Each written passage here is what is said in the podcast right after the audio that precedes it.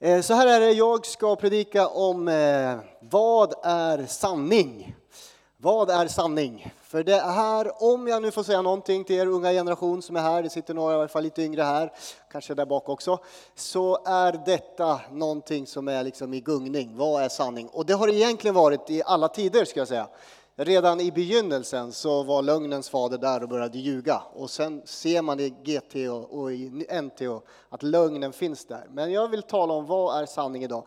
Och eh, när Jesus för 2000 år sedan står, inte här, men på, eh, i Jerusalem så säger han så här, för att vittna om sanningen har jag kommit. Alltså hans ärende, hans syfte med att ens komma till jorden var att vittna om sanningen. Och då säger Pilatus, som är på väg att korsfästa honom, säger han så här, vad är sanning? Vad är sanningen? Och det är ett otroligt eh, stort ämne och jag hoppas ni orkar hänga med i mitt resonemang därför att detta är, jag sa igår till ledarna, det är bland det viktigaste jag har sagt på länge. Så, så då är det väldigt viktigt, då vet du det, jag poängterar det. Så försök häng med. Eh, vi läste i eh, Johannes 6 för några veckor sedan och så läste vi Johannes 7 förra veckan och nu har vi kommit in i Johannes 8. Av någon anledning så har jag bara fortsatt läsa Johannes evangeliet och så tar jag predikningar där jag är i min läsning. Och då kommer det här ämnet upp. Och när man läser inledningen på Johannes 8, då handlar det om en kvinna, hon är äktenskapsbryterska. De för henne till Jesus där på torget.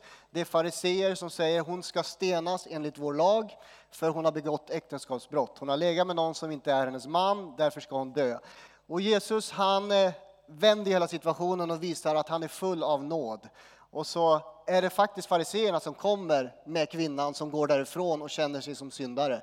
Medan kvinnan som kom som syndare, hon blir fri, befriad faktiskt. Och på något sätt säger han, inte heller jag dömer dig, gå nu, synda inte mer. Han säger inte gå nu och fortsätt lev som du gjorde, utan gå nu, synda inte mer, lev inte på det sättet. Inte heller jag dömer dig. Och där ser vi liksom Guds oerhörda nåd.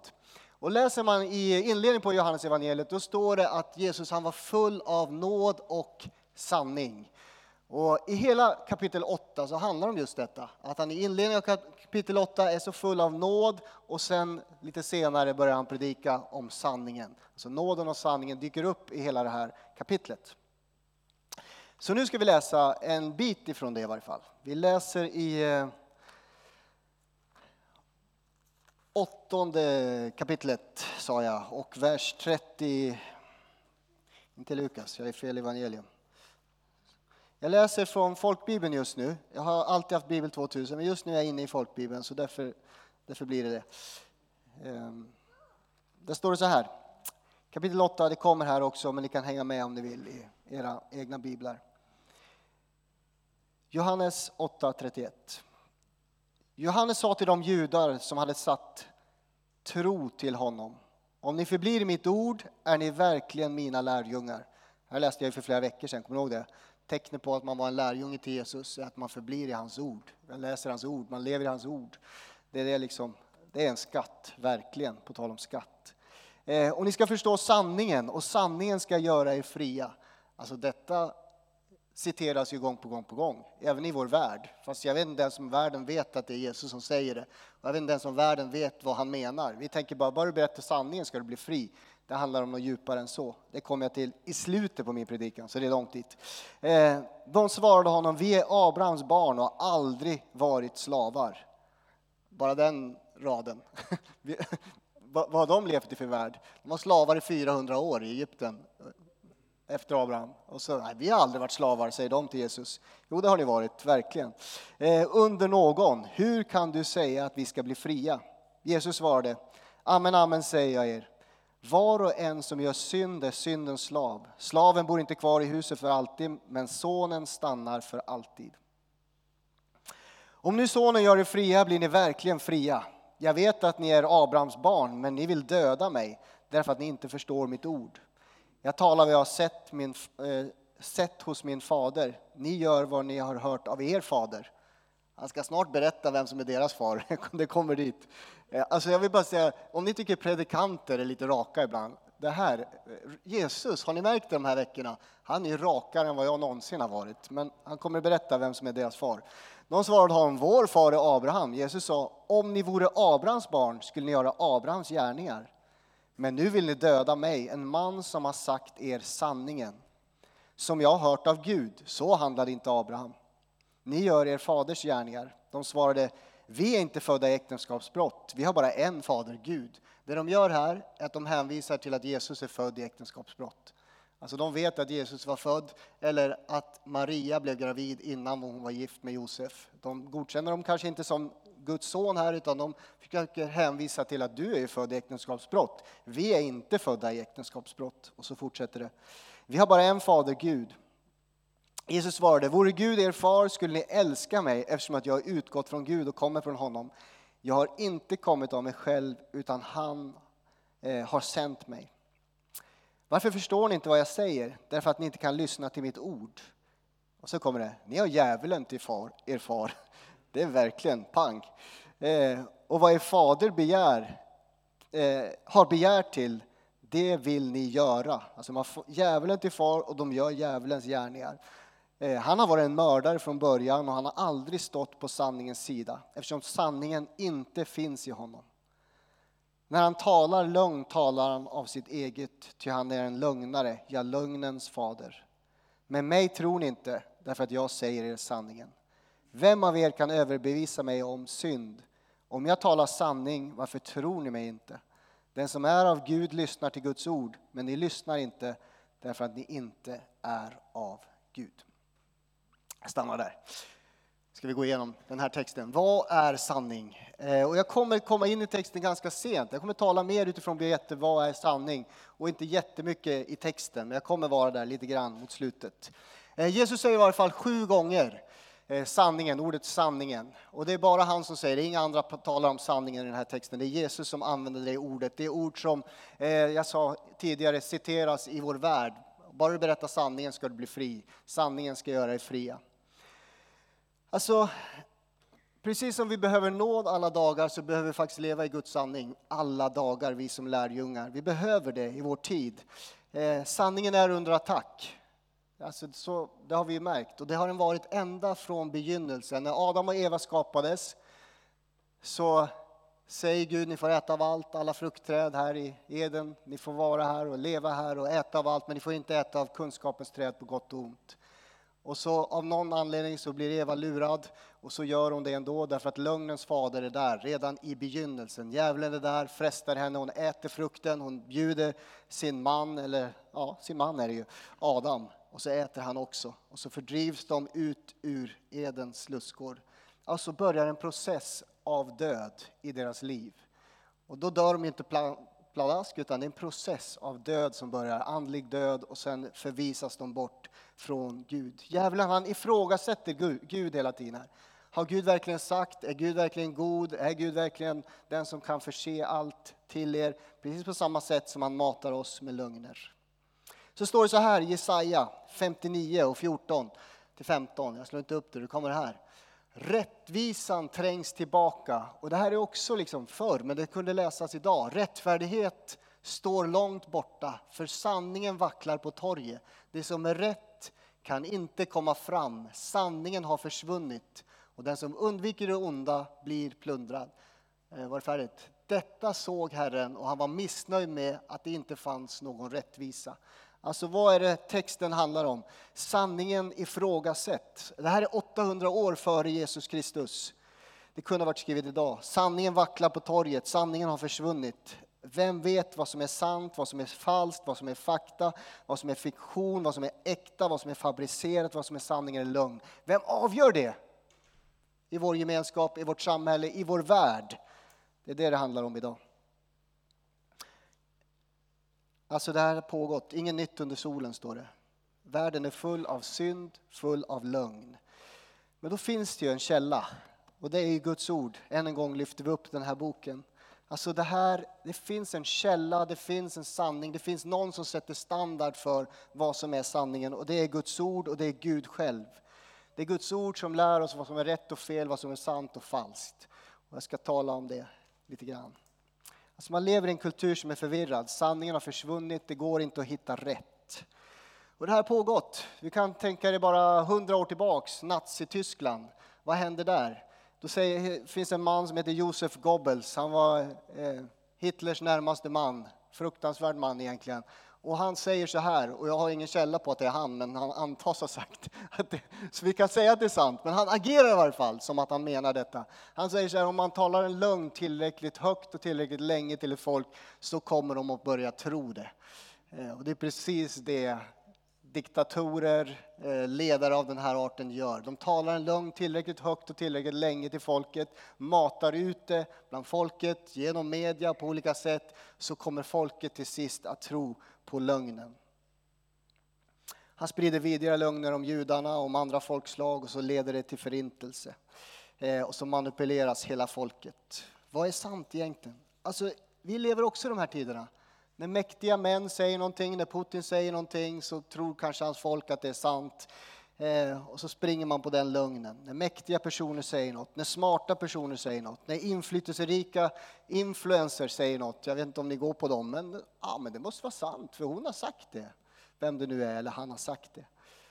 När en stor majoritet säger en sak så antas det vara sant. När vetenskapsmän säger att det är sant, ja, det är bevisat, det måste vara sant så pågår det här hela tiden. Vi matas och matas. I skolan, jag är inte lärare, men det finns säkert vissa ämnen som ni kristna lärare kan ha problem att lära ut ibland.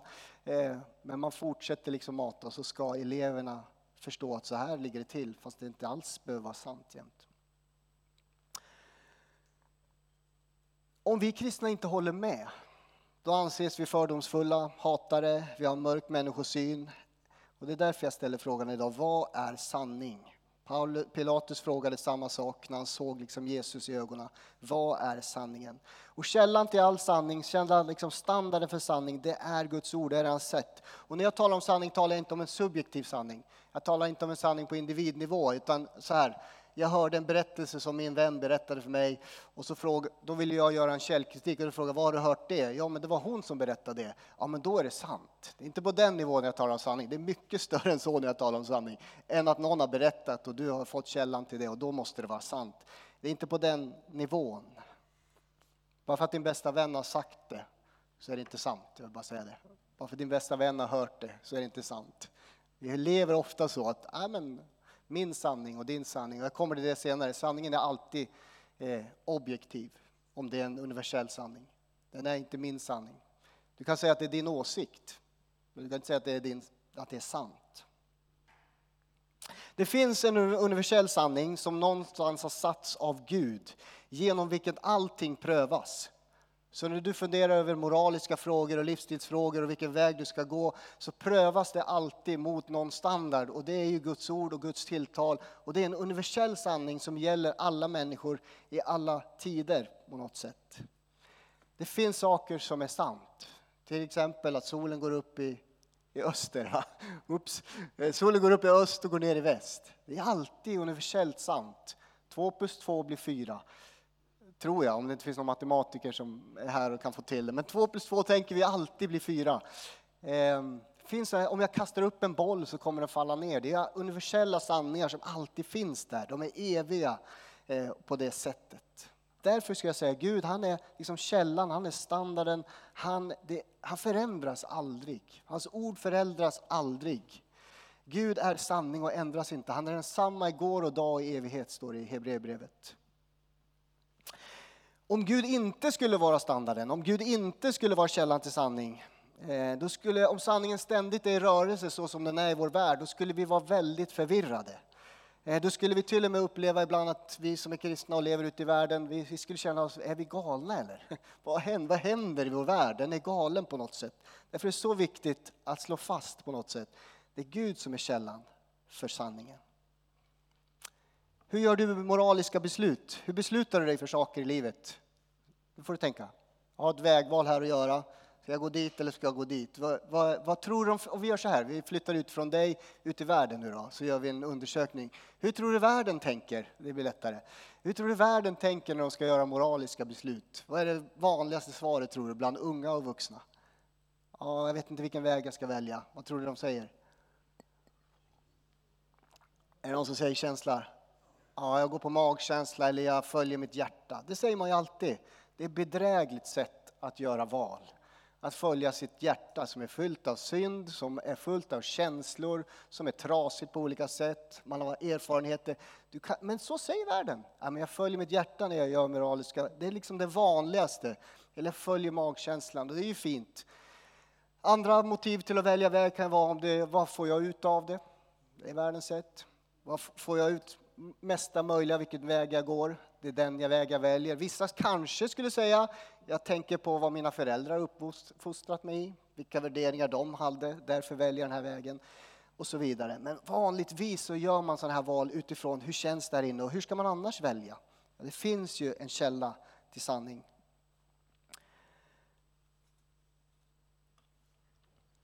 Det är så tryggt att veta. Jag behöver inte lista ut allt, utan jag kan fråga Gud. Vad är det som är sant? Det är han som har satt standarden för vad som är sant. För att vittna om sanningen har jag kommit, säger Jesus. Någonting jag ofta gör är, och det har man alltid gjort i frikyrkans tid, man har frågat sig var står det skrivet? Eh, det fanns en man, P.P. Waldenström, grundare av Equmeniakyrkan.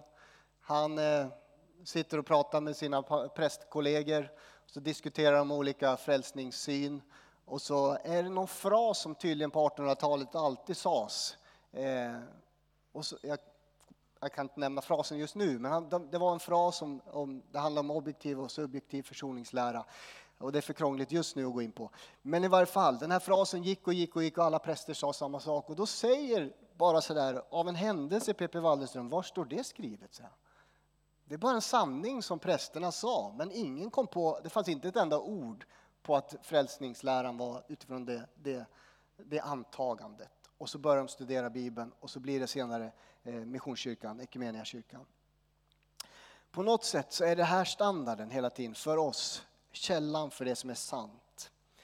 Det vill jag slå fast först. Det andra jag vill säga är, vem bestämmer terminologin? Vem bestämmer vad ett ord betyder? Vi lever i en tid när ord byter betydelse. Och då blir det problem för oss kristna, det var för mig i varje fall. När ord inte längre betyder det det borde betyda. Vi har liksom en universell sanning att det här ordet betyder det här och sen säger världen och rörelser av olika slag eh, som är lite mer fritänkande och flytande. Nej, det betyder något annat. Vem bestämmer det? Liksom? Vem har makt? Därför att ord är så viktiga. De har makt över död och liv, de formar våra liv. Därför behöver man vara överens om vad ord betyder och ha en samsyn på det som är sant. Eh, och när världen börjar definiera ord som går emot Guds ord, då blir det problem för oss. Då känner man att jag är galen här. Eller är det de som är galna eller är jag? Därför är det jätteviktigt att du sitter på gudstjänst och får höra Guds ord och inte bara hela tiden matas med världens influenser. Du behöver höra Guds ord. För Gud definierar orden här. Låt oss leka med den här tanken en stund nu.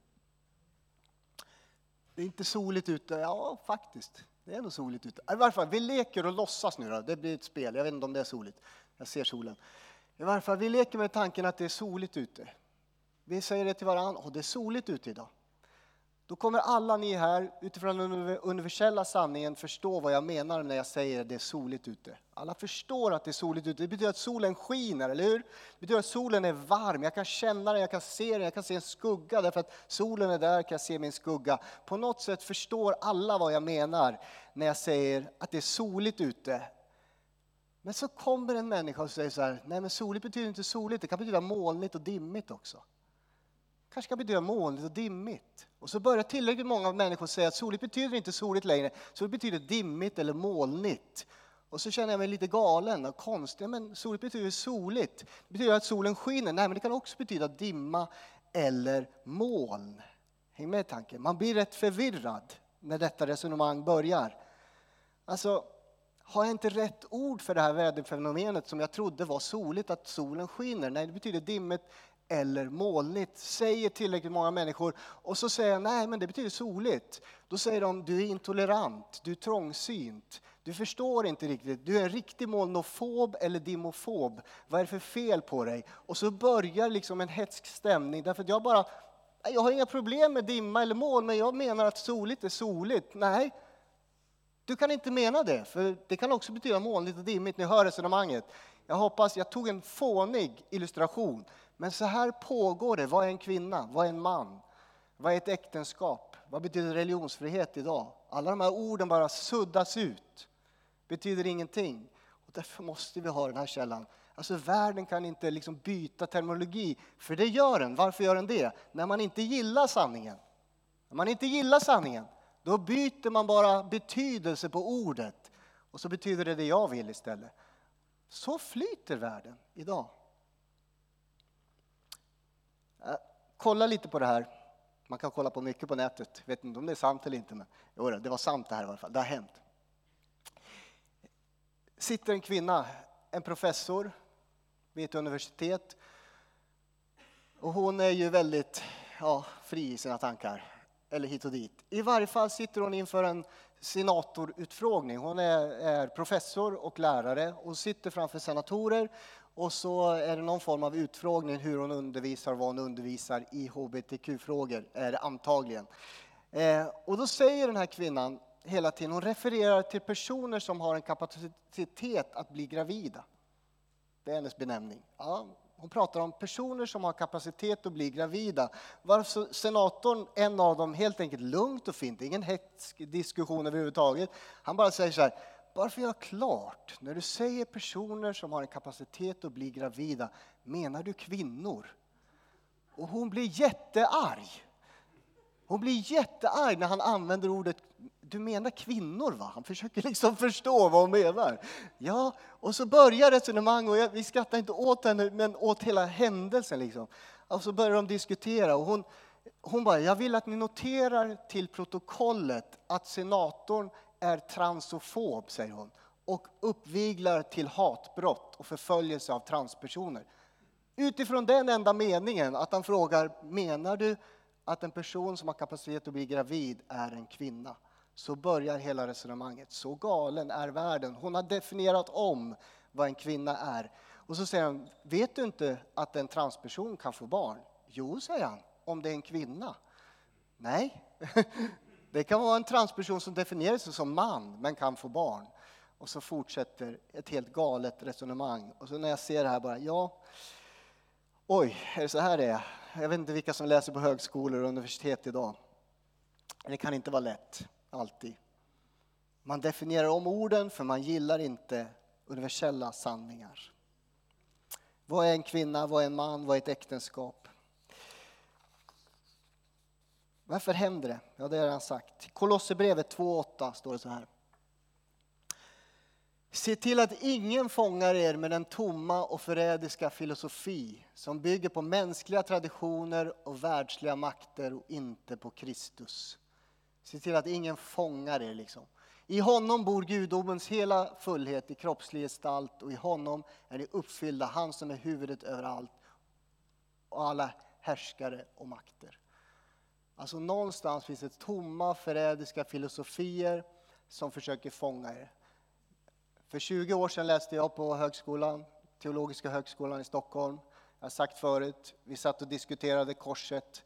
Jag kan säga att det var väldigt ofta, vi, vi diskuterade många bibelämnen, men det var väldigt ofta vi satt, vi satt rent av och flummade. Det gjorde vi om alla möjliga sätt som Gud kunde ha försonat världen på istället, för korset är så brutalt och blodigt. På något sätt bara var, det väldigt ofta jag som sa, ja, men vad står det, varför står det? Vad är, liksom hela tiden fick jag gå tillbaks till det här ordet. Det var pastorskandidater som diskuterade och vi hamnade helt off gång på gång på gång. Låt ingen göra er till fångar. Kulturen runt omkring oss säger anpassa er till oss. Allt vi säger är rätt, sant, rätt eller fel, sant eller falskt. Men Gud säger anpassa er inte till den här världen. I Romarbrevet 12. Anpassa er inte till den här världen utan låt er förvandlas genom förnyelsen av era tankar. Alltså vårt uppdrag att gå ut i hela världen, den här världen som vill att vi ska passa in och predika evangelium om Jesus som kan förvandla deras liv så att de tänker Guds tankar. Det är alltså jättesvårt i vår tid, jag förstår det. För att när du blir frälst så byter du världsbild, ska jag säga hela, hela perspektivet ska bytas ut. Du behöver förnya dina tankar och tänka Guds tankar istället. I en församling jag jobbade tidigare så var det en kvinna, hon valde att lämna församlingen därför att jag hade en annan äktenskapssyn än vad hon hade. bara på grund av den frågan, när jag sa att äktenskap är mellan man och kvinna, så vill hon inte vara med i gemenskapen längre. Så här är det. Och jag tycker det är sorgligt. Hon hade gärna fått vara med och ha en annan åsikt, men jag kan inte ändra åsikt för att hon ville att jag skulle göra det. Så hon lämnade istället.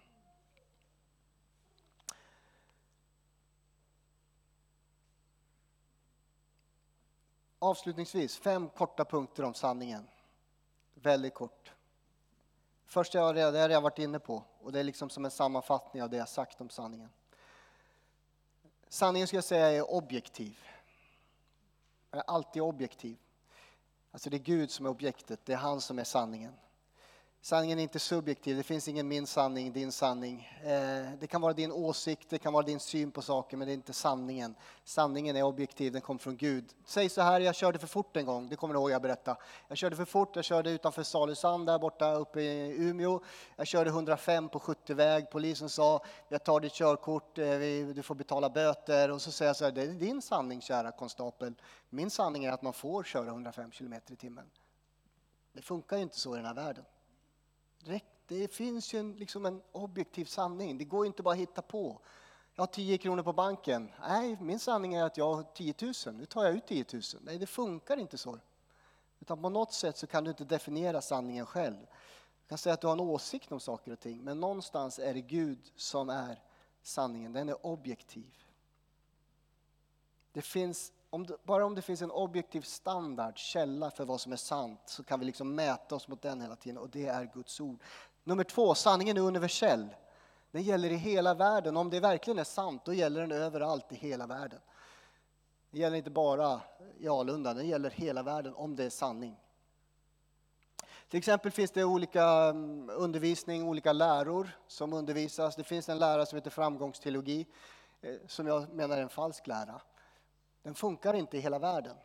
Den funkar i vissa sammanhang, att om du bara följer Jesus Kristus så ska du ha en viss framgång och välgång och få ett visst antal pengar. Du ska köra runt i sportbilar och på olika sätt ha rikedom. Framgång på grund av att du följer Jesus, framgångsteologi i sin sämsta form. Jag kan inte predika det i Rumänien, i Deva, i romerlägret. Funkar inte så. Bara du följer Jesus så kommer du bli miljonär och du kommer köra sportbil och du kommer bli så välsignad. Det är ingen universell sanning som kan predikas överallt. Däremot kan jag ta Johannes 3 och 16 och predika överallt i världen. Att Gud älskar den här världen. Att han gav den sin enda son för att den som tror på honom inte ska gå under utan ha evigt liv. Det går att predika överallt. Då blir det en universell sanning som går att förkunna överallt. Sanningen är universell på det sättet. Det gäller samma sak i lilla byn i Indien som i riksdagen i Sverige. Alla är syndare behöver räddas. Det gäller överallt. Nummer tre, sanningen är absolut. Det här har man resonerat om länge, men det finns inga absoluta sanningar utom den sanningen att det finns inga absoluta sanningar. Ungefär så har man ju resonerat. Den enda sanningen som är riktigt sann, det är att det inte finns några absoluta sanningar. Och så fortsätter det, allt är relativt, sanningen är relativ och så diskuterar man så här, så satt vi teologstuderande och resonerar, resonera, resonerar. Det är roligt tycker jag. Det är inte det. Jag tycker det är roligt. Men vi är helt off. Är, och då måste man, oh just det, vad står det här? Det är därför jag går till gudstjänst, det är därför jag läser ordet. Det är kul att diskutera, men det, man måste också sen bara, ah, men vad säger Bibeln om det? Det finns en absolut sanning.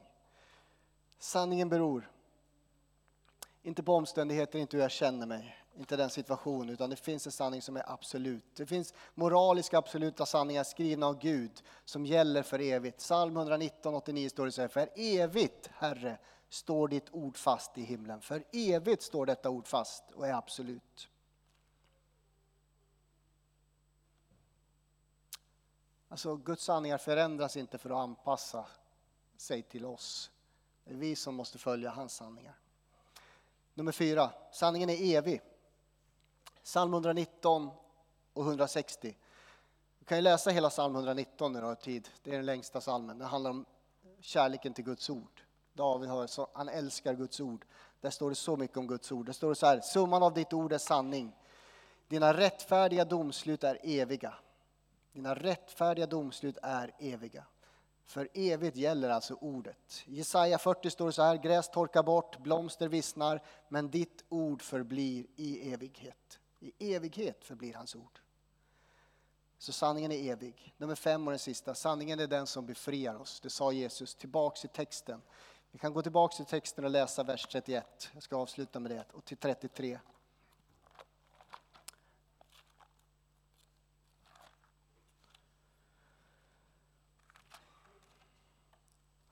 Det stod så här. Om ni förblir i mitt ord är ni verkligen mina lärjungar. Och ni ska förstå sanningen och sanningen ska göra er fria. Och de svarade honom, vi är Abrahams barn, vi har aldrig varit slavar under någon. Hur kan du säga att vi ska bli fria? Och så fortsätter resonemanget.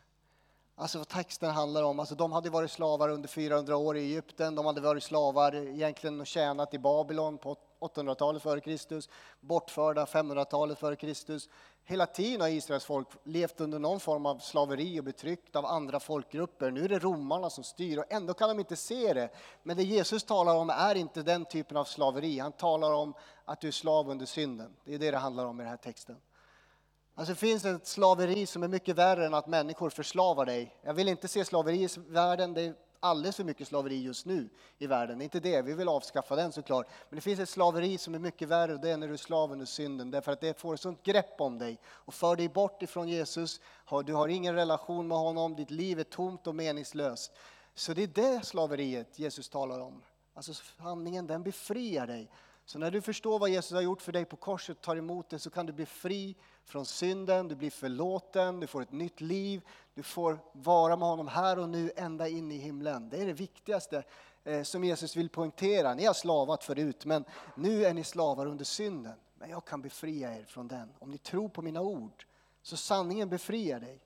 När du tror på Guds ord, när du tar emot Jesus i ditt liv, så blir du fri, förlåten och himlen väntar när du dör. Och den sonen gör fri är sannerligen fri.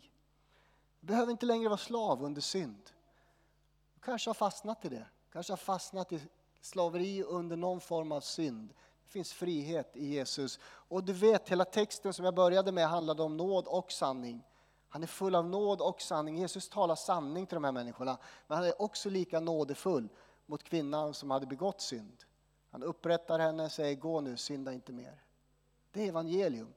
Han är väldigt tydlig, samtidigt nådefull och ger kraft till en människa att kliva ut ur det synd, syndagrepp man har fastnat i, så att man blir fri.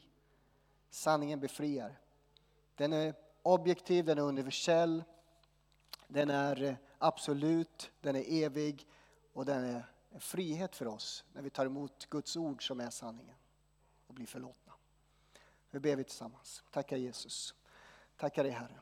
Tackar dig för ditt ord Herre. Tackar dig Jesus för den här gudstjänsten. Tackar att vi får tala ut liksom, dina sanningar och läsa om att du, du, för att vittna om sanningen var du född, kom du till jorden.